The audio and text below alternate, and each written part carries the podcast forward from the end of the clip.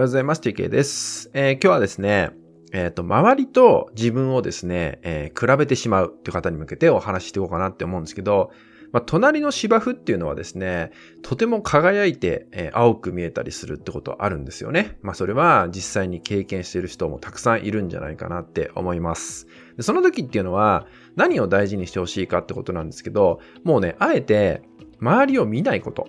これが大事なんですよ。もう見る必要がないんですよね。そう。そうやって自分で見てしまって自分に刺激を与えてしまってしかも、えー、僕たちっていうのは隣の芝生は青く見えます。なので、えー、一緒に同じような時期に何か始めた人とかね特にビジネスとかもそうなんだけど一緒の時期に起業した人だったりとかえー、もしくは会社の同僚だったりとか、習い事も、まあ、同じタイミングで始めた人とかね、そういう人たちっていうのを見てると、どうしてもね、どんどんその人が、え、急成長してるように感じたりとか、めっちゃうまくいってるように感じたりとかっていう風に見えちゃってることあるんですよね。そうやって自然とそれで見えちゃうわけなんですよ。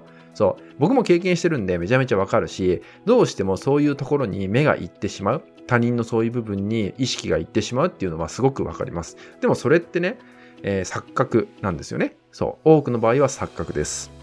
で、この錯覚っていうのはね、要注意でですね、自分の中で、まあ、そのようにね、自然と見えてしまうんだけど、そこでより見入ってしまうと、やがてそれって幻覚に変わっていくんですよね。つまり、その人がこれからやること、なすこと、すべてがですね、全部順調に進んでるように見えちゃったりとか、めちゃめちゃうまくいってるように見えちゃったりとかするんですね。で、さらにですね、それによって、その人と自分自身を比べ出すんですよ。自分の中で。えー、これも無意識にね。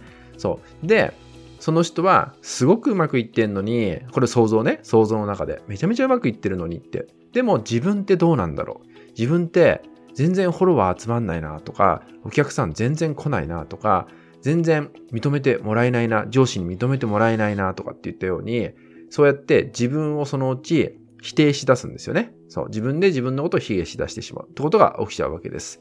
でそうするとどうなるか。余計にネガティブになりますよね。余計にネガティブになって自分に自信がなくなって、やがて自分が発言できなくなってくる。自分が行動すら取れなくなってくる。なんてことも起きちゃうわけですよね。でもこれってね、錯覚が引き起こして自分で自分の首を絞めちゃってるだけなんですよね。結果としては。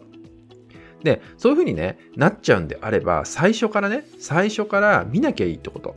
で、結論をね、言ってしまうとですね、その輝いて見えるあの人っていうその人はですね、別にそこまでうまくいってるわけではないかもしれないですよね。ただ、ただですね、大事にしてほしいのが、なぜその人がめちゃめちゃ輝いて見えるのかってことなんですけど、それはなぜか。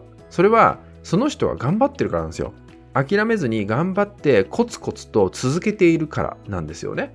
えー、あなたは見るべきポイントはそこになるんじゃないかなって思うんですよ。その人の成果とかじゃなくて、その人の日々のあり方、続けているとか、頑張っているっていうようなあり方、ここを見習うべき、もしくは応援してあげるべきなんじゃないかなって思います。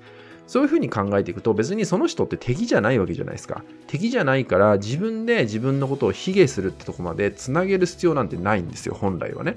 だからそもそもの捉え方を変えてみましょうってこと。そうその人も必死の中で頑張ってます。うまくいかないことだってあるんですね。でも頑張っているから輝いて見えます。もしかしたらその人からしてもあなたも輝いて見えてるかもしれない。その人もあなたと自分を比べて、えー、卑下しちゃってる。自分を傷つけちゃってるかもしれない。そういうこともあるかもしれないですね。だから同じなんですよ。だからこそ、まずはね、あなた自身にやっていただきたいことは、周りを見ないこと。そして何を見てほしいかというと、自分自身です。自分自身を丁寧に見てあげるってとこから始めてほしいかなと思います。特にそのように他人と比べやすくなっちゃってる場合っていうのは、そんな時は一度自分を見てあげるタイミングだったりするんでね、そういうふうに自分を捉えていく時間にしてほしいかなと思います。